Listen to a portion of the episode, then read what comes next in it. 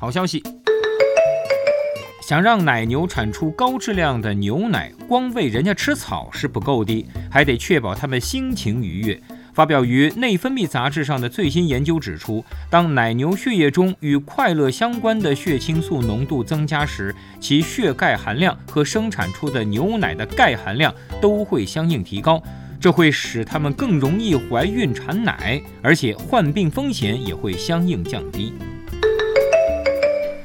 见多识广的定律也同样适用于黑猩猩。瑞士纳沙泰尔大学的研究小组对生活在乌干达布东格森林里的七十只黑猩猩进行数年跟踪观察后发现，那些在栖息地资源即将耗尽时最勇于外出寻觅的个体，虽然短期内获得的食物比固守老巢者较少，但却更容易掌握使用新工具的技能。坏消息。水贵如油的未来可能并不遥远。大自然保护协会的研究小组对全球三百零九个大城市的人口增长、土地使用和水处理成本数据进行综合分析后发现，过去的一百零五年中，由于城市化导致的城市水源水质下降，即便在水处理技术进步的情况下，全球近三分之一城市的水处理成本也已经增加了约一半。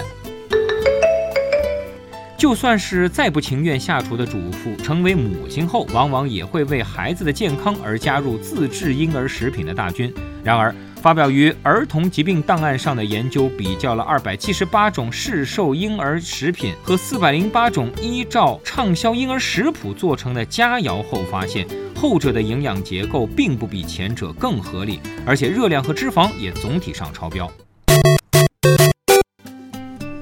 见史知史。所谓“道在使逆，成我不欺”。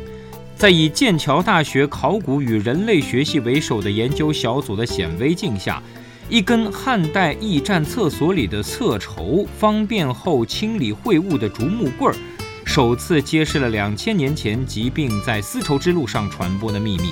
发表于最新一期《考古科学杂志》报告上的论文指出。出土于敦煌悬泉置驿站的这根侧绸上有四种寄生虫卵，其中包括肝吸虫。这种可能会导致腹痛、腹泻、黄疸和肝癌的寄生虫繁殖发育离不开水泽，而最近的疫区离出土地至少有一千五百公里之遥，这就证明了当时的某个感染者曾从遥远的南方旅行到敦煌，并将疾病也传播到丝绸之路上。